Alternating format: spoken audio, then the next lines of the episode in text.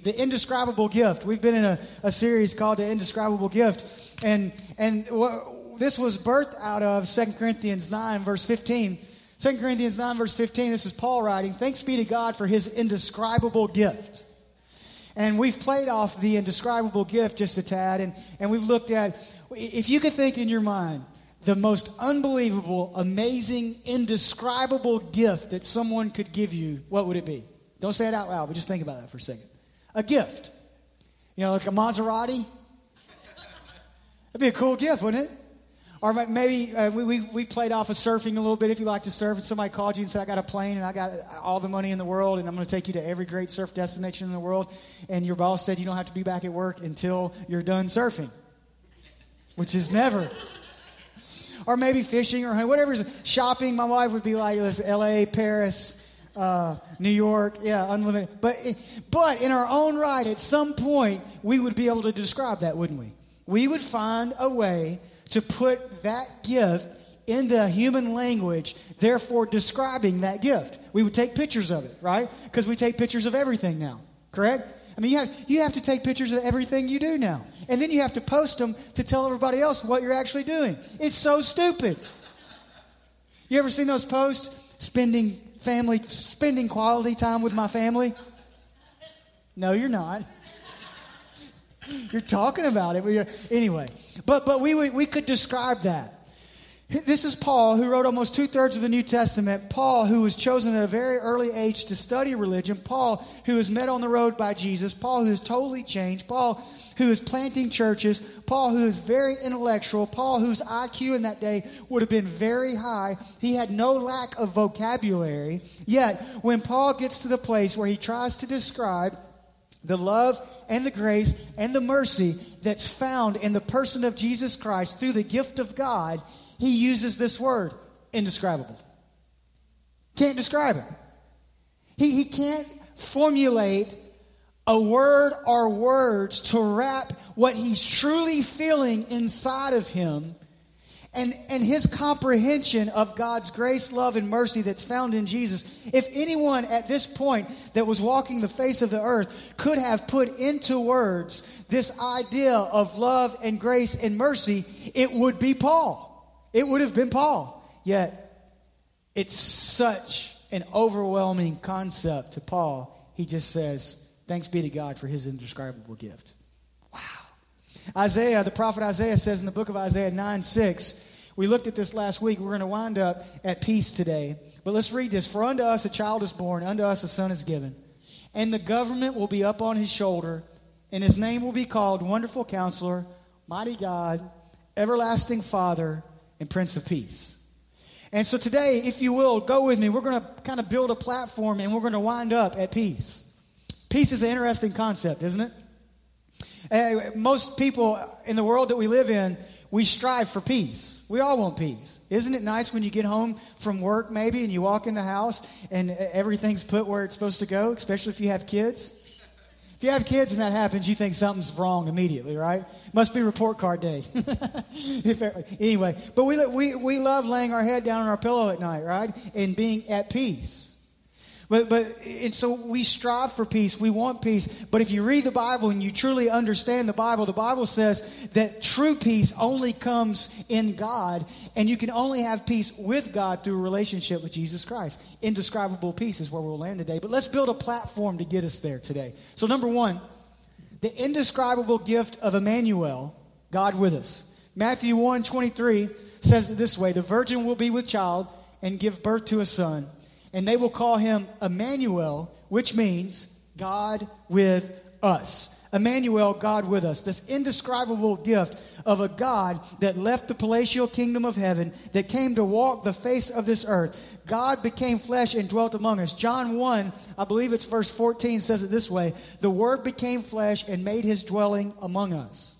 We have seen his glory, the glory of the one and only who came from the Father, full of grace and truth. Why is Emmanuel, God with us, indescribable? Because we're talking about the God that, just, that created everything that we know, the God who flung the stars into existence and calls them out by name, the one who carpeted the fields with grass. Remember last week or the week before we talked about the book of Job, who stores up hail in the storehouses for times of trouble, who calls down thunder and fire from heaven. This is God. This is God who created everything we know. There is no limit to his might. There is no limit to his knowledge. There is no limit to him. He is limitless. He was, is, and is to come. Emmanuel, God with us. So you got to get your mind around that kind of God and then realize how indescribable it is that that God decided to come and walk on this earth with us. God became flesh and dwelt among us. The teacher came down from out behind the desk and walked among the students. Emmanuel. To me, that's indescribable.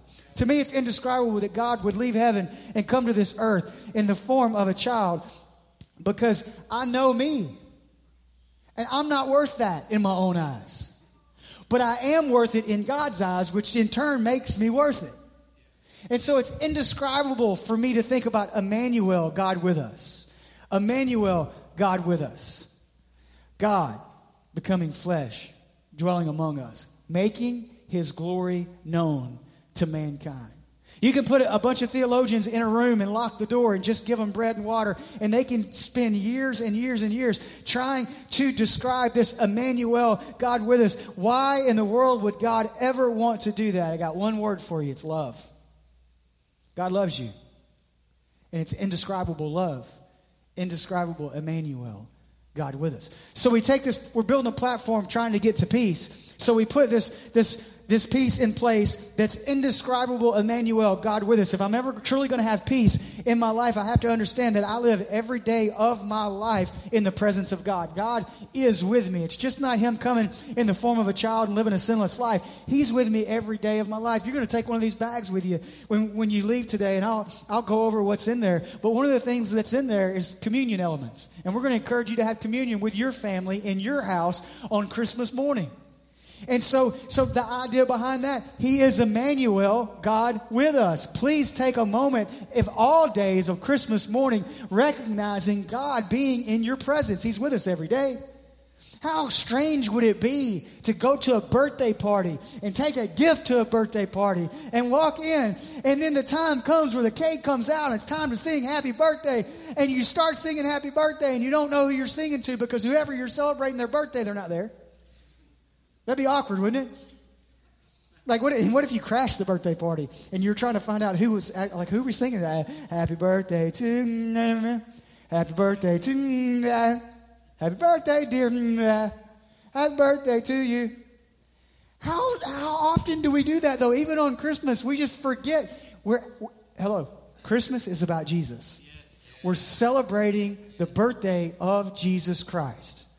And so, this idea of Emmanuel, God with us, brings peace. And so then, Emmanuel, God with us, comes. He, with, uh, he becomes flesh and dwells among us, which leads us into the indescribable gift of a high priest. Number two, the indescribable gift of a high priest. Now, don't forget the cultural reference in which this is written. High priest there to us that doesn't really mean a lot. When this was written, the writer of Hebrews is writing it in the sense of people understanding. People understood then. Before Jesus came, religion was God. And so you had to sacrifice things and you had to go to the temple and you had to sacrifice certain things to God for the appeasement of sin. But even still, there had to be a high priest. The high priest had to go into the Holy of Holies for you. And so there had to be a mediator between you and God for the appeasement of your sin. Jesus, God, becomes man, dwells among us, and then he walks on the face of this earth, becoming our high priest. Hebrews 4, uh, chapter 4, verse 15 and 16. We'll stop at verse 15. 15 says this For we do not have a high priest who is unable to sympathize with our weaknesses. But we have one who has been tempted in every way, just as we are yet was without sin. So don't miss the importance of this. We're, we're not placing our faith in a Messiah that's so far from understanding who we are that we think in our own mind, in our own intellect, he could never understand what I'm going through, therefore I'm not going to bother him with it. See, we have a high priest. In the old times, the priest would go into the Holy of Holies and take your sacrifice into the Holy of Holies and would sacrifice unto God. Well, now we have God becoming the high priest for us, and he lives. He's tempted in every way that we're tempted, yet he lives without sin. Think about this for a second. In every way that you and I will be tempted this coming week, Jesus was tempted that way. No. Uh-uh. They didn't have internet then. They didn't even they didn't have laptops. Now, you're telling me surely Jesus gossiped every once in a while. Or surely he had a bad thought. In every way was tempted, just as you and I are tempted, yet he lived without sin, becoming the greatest high priest. He did what religion couldn't do. He lived, he overcame sin, he overcame death, and he overcame the grave. Jesus has overcome the world so that we can overcome the world. Not in our own right, but in what Jesus Christ has already done for us. Now, why is that important? We go from Emmanuel, God with us, and then we, we, we see that take shape in the form of a high priest. Now we have a high priest that's tempted in every way, yet without sin. So now we, we have one that's gone before us. Why is that important? It's important. Read verse 16. Verse 16 says this Then let us approach the throne of grace with confidence, so that we may receive mercy and find grace to help us in our time of need. Emmanuel, God with us, came and wrapped himself around humanity, engulfed himself in humanity, became our high priest, tempted in every way, lives without sin. Why is that important? That's important because what I can't do in my own power, Jesus did for me. So as I hide myself in Him, I have the ability and full right to approach the throne of grace with confidence. Whose throne is that? That's the throne of God. That's where grace comes from. The Bible says all good things flow from the throne of God. I don't know about you, but grace is a very good thing in my life. I need mercy. I need grace every day. And so, this idea of having a high priest that did what religion couldn't do and, and did what we are unable to do conquers the world for us. So now he has made way because he's a way maker for us to, to approach the throne of grace, to approach God's throne with confidence. Not to approach it as a less than, not to approach it on our good days, not to approach it, you know, eh, like kind of inhibitedly, but we're to approach it with confidence. One version of the Bible says boldness. In other words, because of what Jesus did for us, God's saying, Jason, come here. Come on, run. Run to me. Approach, approach this throne of grace. Why? So that I can receive mercy. Emmanuel, God with us, high priest, finishes the job. Why? So that I can receive mercy. Mercy and find grace. I love that. It's beautiful, isn't it? Find grace. See, because we have a part to play in receiving grace. You guys, sometimes you got to look for grace, to find grace, to chase after grace, and we find it at this the throne of God to help us in our time of need. Why do we celebrate Christmas? Because of the birth of Jesus. What do we get in the birth of Jesus? An indescribable gift. Emmanuel, God with us, and a high priest that goes before us so that we can approach the throne of grace with boldness and confidence in our time of need so that we can obtain this mercy and find grace. Wow. Maybe, maybe perhaps this year when you give a gift or you get a gift or you're driving down the road or you see some Christmas lights or you decorate a tree or whatever you do to celebrate, maybe perhaps you'll stop and think just for a second, God, thank you for your grace over my life. The Bible says his grace and mercies are new every day. That means today you get a fresh start in the realm of grace and mercy. Wow. Emmanuel, God with us. And then you, you look at the indescribable gift of a high priest, which then leads us into the indescribable gift of righteousness. You guys still with me? Emmanuel, God with us. And then you, you put into place this idea of having a high priest, the indescribable gift of a high priest, and then the indescribable gift of righteousness. 2 Corinthians 5.21, God made him who had no sin to be sin for us so that in him we might become the righteousness of God. If you don't know that one, memorize it. If you don't have it marked in your Bible, mark it in your Bible. If you don't have your Bible, mark it in your phone. If you don't have your phone, get online tomorrow and download these notes because they're on there every Monday. It's a great scripture to witness with, and it's a great scripture to have when the devil starts beating you up about mistakes that you've made. For God made him, who's him? Jesus. Jesus. Hey, it's the front row. Anybody else? watching you. God, God made him who is to become sin for who? Wow. So that in him we might become the righteousness of God. It's the gospel. What religion couldn't do, what religion couldn't fix, what man couldn't fix, with all the fancy robes, with all the lighting of candles, with all the sacrifice of animals, with all the washing of hands, with all, all this stuff. Here comes Jesus on the scene, and he totally wrecks all that. And, and he takes upon himself the sin of humanity. And God says, You know what? I'm going to make this pure, spotless lamb. I'm going to cover him in the sin of the. He's going to take, he's going to become sin. He knew no sin, but he becomes sin for us so that we could become the righteousness of God. In other words, he switches places with us. And, and the righteous, the, the indescribable gift of righteousness. How, how many of you ever just had a really good day where you just felt like you nailed it? Spiritually, right? You, you, know, you just feel like you got up and you read your Bible and you prayed and, and you had the chance to flip somebody off in traffic and you didn't do it. And the person at Publix, the person at Publix in the 10 item checkout line has 22 items and you didn't even say anything, although you counted. No, you know what I'm saying? Like one of those days where you feel like you really did good and, and you lay your head on the pillow at night and, and you're, you're actually looking forward to saying your good night prayers because you're kind of like, right? And don't act like you don't do that. Sometimes you're like, man, I killed it today. It's like, God, you must be so proud of me.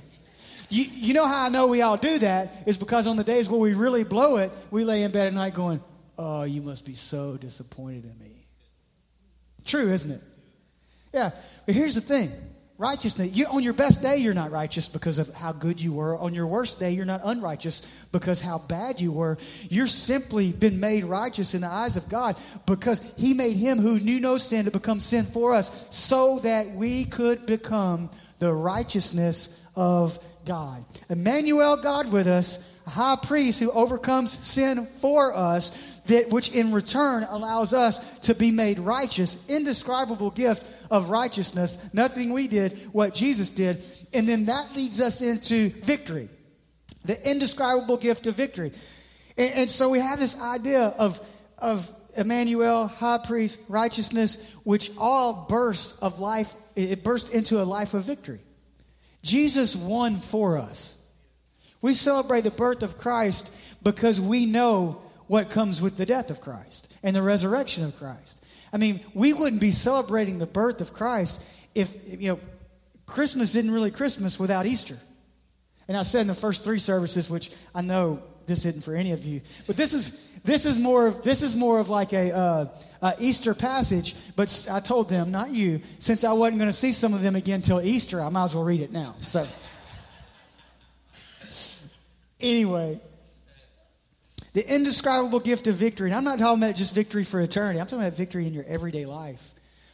This is what Jesus did for us. Luke 24, 1 through 7, on the first day of the week, very early in the morning, the women took the spices they had prepared and went to the tomb. Verse 2. They found the stone rolled away from the tomb, but when they entered, they did not find the body of the Lord Jesus. While they were wondering about this, suddenly two men in clothes that gleamed like lightning stood beside them. In their fright, the women bowed down with their faces to the ground, but the men said to them, Why do you look for the living among the dead? He is not here, he is risen. Remember how he told you, while he was still with you in Galilee, the Son of Man must be delivered into the hands of sinful men, be crucified, and on the third day be raised again. We celebrate Christmas, Emmanuel, God with us. We celebrate Christmas because of this high priest that's went before us. We celebrate Christmas because that baby turned into a, a God man and set us free from the law of sin and death. We celebrate Christmas, and through all that, we celebrate in victory. Jesus Christ overcame sin, He overcame death, and then He overcomes the grave.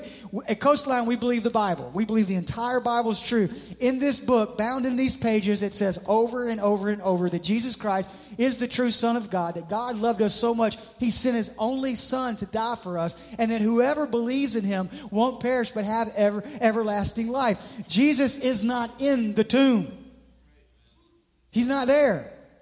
That's why we celebrate Christmas because Easter's coming. Think about it. Without the miraculous uh, resurrection of our Lord and Savior, He's just another prophet. Yet he came out of that grave. He conquered the grave. He conquered death and he conquered sin. And so, if you prescribe to this book, which we do, then you're forced with this idea of Am I living in true victory? Can I live in true victory without putting my faith in Jesus Christ? The answer is no. If you believe this Bible, absolutely not. Emmanuel, God with us, high priest, a life being made righteous because of what Jesus did, leads into a life of victory. And remember, I told you we are going to try to build a platform to peace, right? And so this lands us, Emmanuel, God with us, every day of our life, a high priest who we can approach with boldness and confidence. We're made righteous. We can live in victory. And if you did that in a mathematical equation, which I absolutely love, the answer to that is a life of peace. The, the last thing we're going to talk about today the indescribable gift of peace. The indescribable gift of peace. Because what, what is peace for you? Is peace a day offshore fishing? Is peace Coming home to an empty house and just having like two hours by yourself is peace. Think about it for a second. And some of those things are good. Some of, you know, we, we can kind of describe peace, but this is an indescribable peace. This is a peace that we have with the maker of everything that we see, know, and touch. Now watch this. Romans 5 1. Therefore, since we have been justified through faith, we have peace with God through our Lord Jesus Christ. Let's break this down. Since we have been justified, that word justified right there means to be made right in the eyes of. Justified. Well, how are we justified? Read those next two words with me. Are you ready? Through faith. Now, everybody, through faith. So, therefore, since we have been justified, how are we justified? Through faith. We have peace with God through our Lord Jesus Christ. We have a court system. And hopefully, none of us are in the middle of a court system right now, and hopefully, maybe you've never been inside of a courtroom. But for those of us, and I said us, who have, there's a certain system that takes place, and this system is put in place so that the law can be upheld. And let's say I've done something and someone has accused me of something that goes against the law. Then I would go into a courtroom and I would have an advocate called a lawyer on my side, and the people who were prosecuting me would have also a lawyer. That would be the accusing lawyer. And that lawyer would be again, to make a case to accuse me of not being justified in the eyes of the judge or the jury. Y'all still with me? You know what I'm talking about? If you don't know, watch Law and Order. So, so now you, you have this whole thing played out. So then my advocate, my lawyer would step up, and when my lawyer makes his case, if his case appeases the jury and the judge, then I would be relieved of the accusations that the accusing attorney was making against me, and I would be justified in the eyes of the jury and the judge. I would be made right in their eyes. Now, the Bible says the devil, one of the names it calls him, is the accuser of the brethren. Me and you. And he accuses, the Bible says he accuses them before the Father day and night. In other words, constantly accusing you and I of our inability to be worth God's love, of our inability to live up to any type of standard that would warrant God sending his only Son to die for us. Day and night, day and night, accusing us. And, and, and you know the voice well because when you blow it, sometimes you hear that voice. You're worthless. You're never going to make it. You're never going to quit this. You're never going to overcome this. You'll never make a relationship work. You keep blowing it. You're never going to get your anger in control. Why do you even try? Da da da, da da da, da da da. And it's, you, you know that voice. So, so that's the, the accuser. But then, so we have, we, we have an advocate, and his name is Jesus Christ. And so take this idea of this cosmic courtroom, and you have you and I. I'll take myself, and here I am, and I'm being accused by sin, by the father of all lies. And I'm being accused, and I know in my own right, yeah, I need to be accused because I'm a sinner. I know that I'm not worthy of God's love. I know, I know this, I know this, I know this. And at just the moment when I should be getting what I deserve, shows up Jesus. When judgment should be coming, the friend of sinners shows up. That is awesome. Through faith.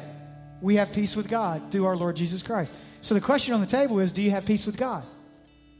How do we have peace with God? Through our Lord Jesus Christ, through faith in our Lord Jesus Christ. There's no way around how simple the gospel is.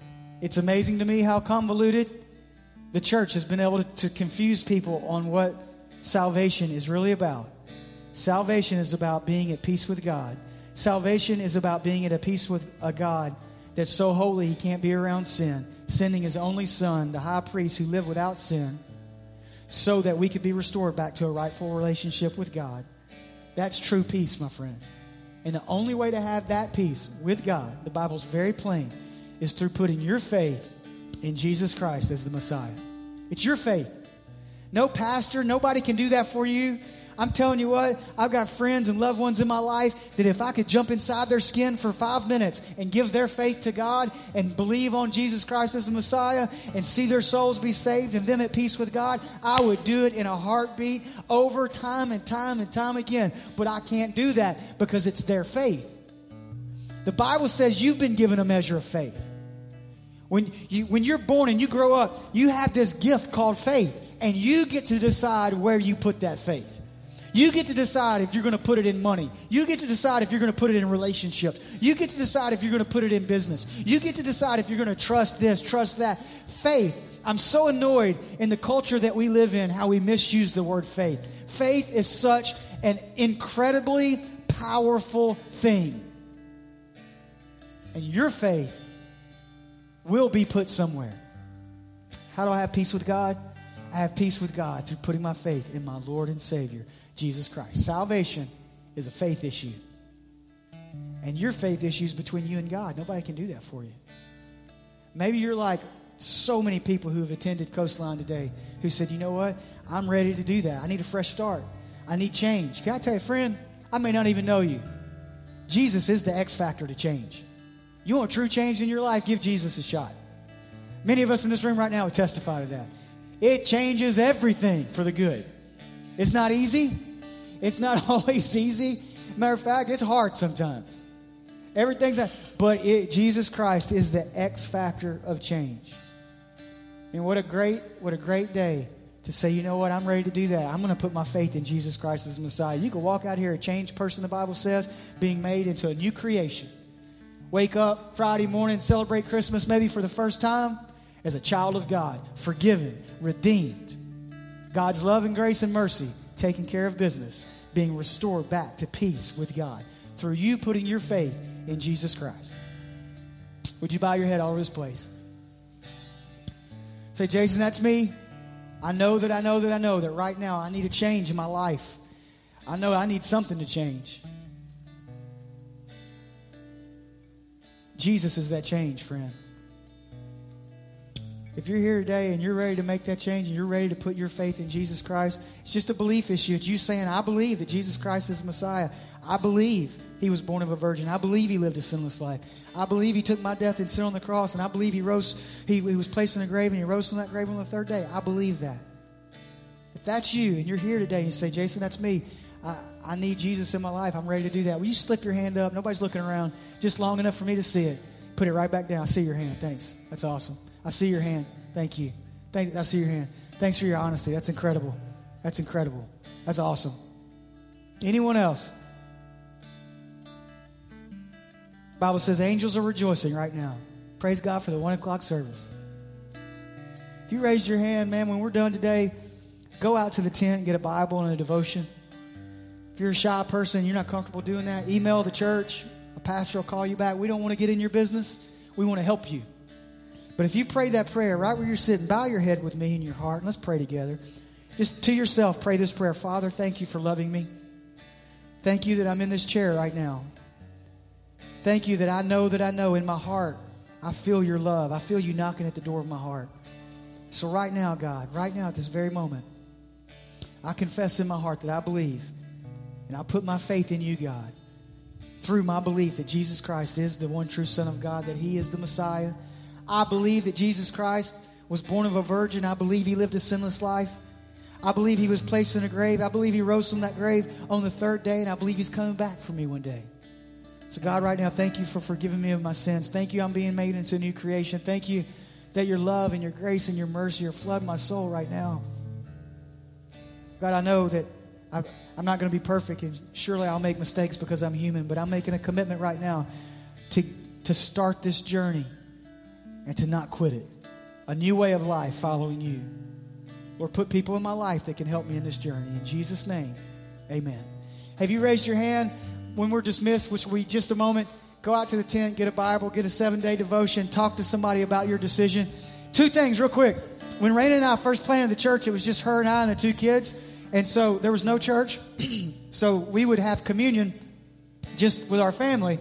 And anybody ever done that just with your family at home, have communion? Well, you're going to Christmas. Because we have put in here, and you say, Well, I'm not comfortable doing that. Well, get over it. Christmas story. You can read the Christmas story. And then directions on having communion. The scriptures are in here. Just read those. And then in, inside here are the communion elements, right? Take some time Christmas morning. Celebrate birth, the life, the death, and the resurrection of Jesus Christ. Start the day off coming back to center. What and celebrating what the day is really about. And then there's some fun stuff in there. There's a, a coastline Christmas ornament. Yeah. And it, it lights up somehow. You'll be proud.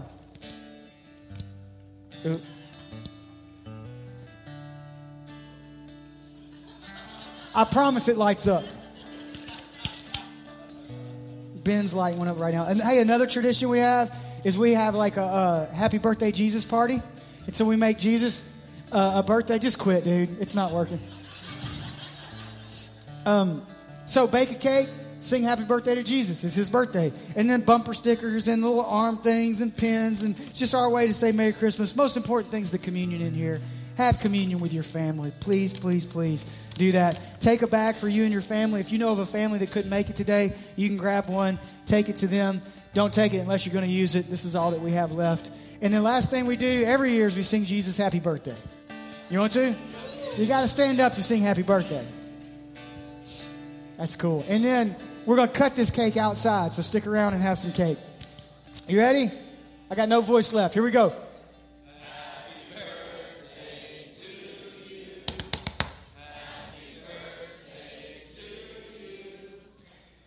Happy birthday. Happy birthday All right. Hey,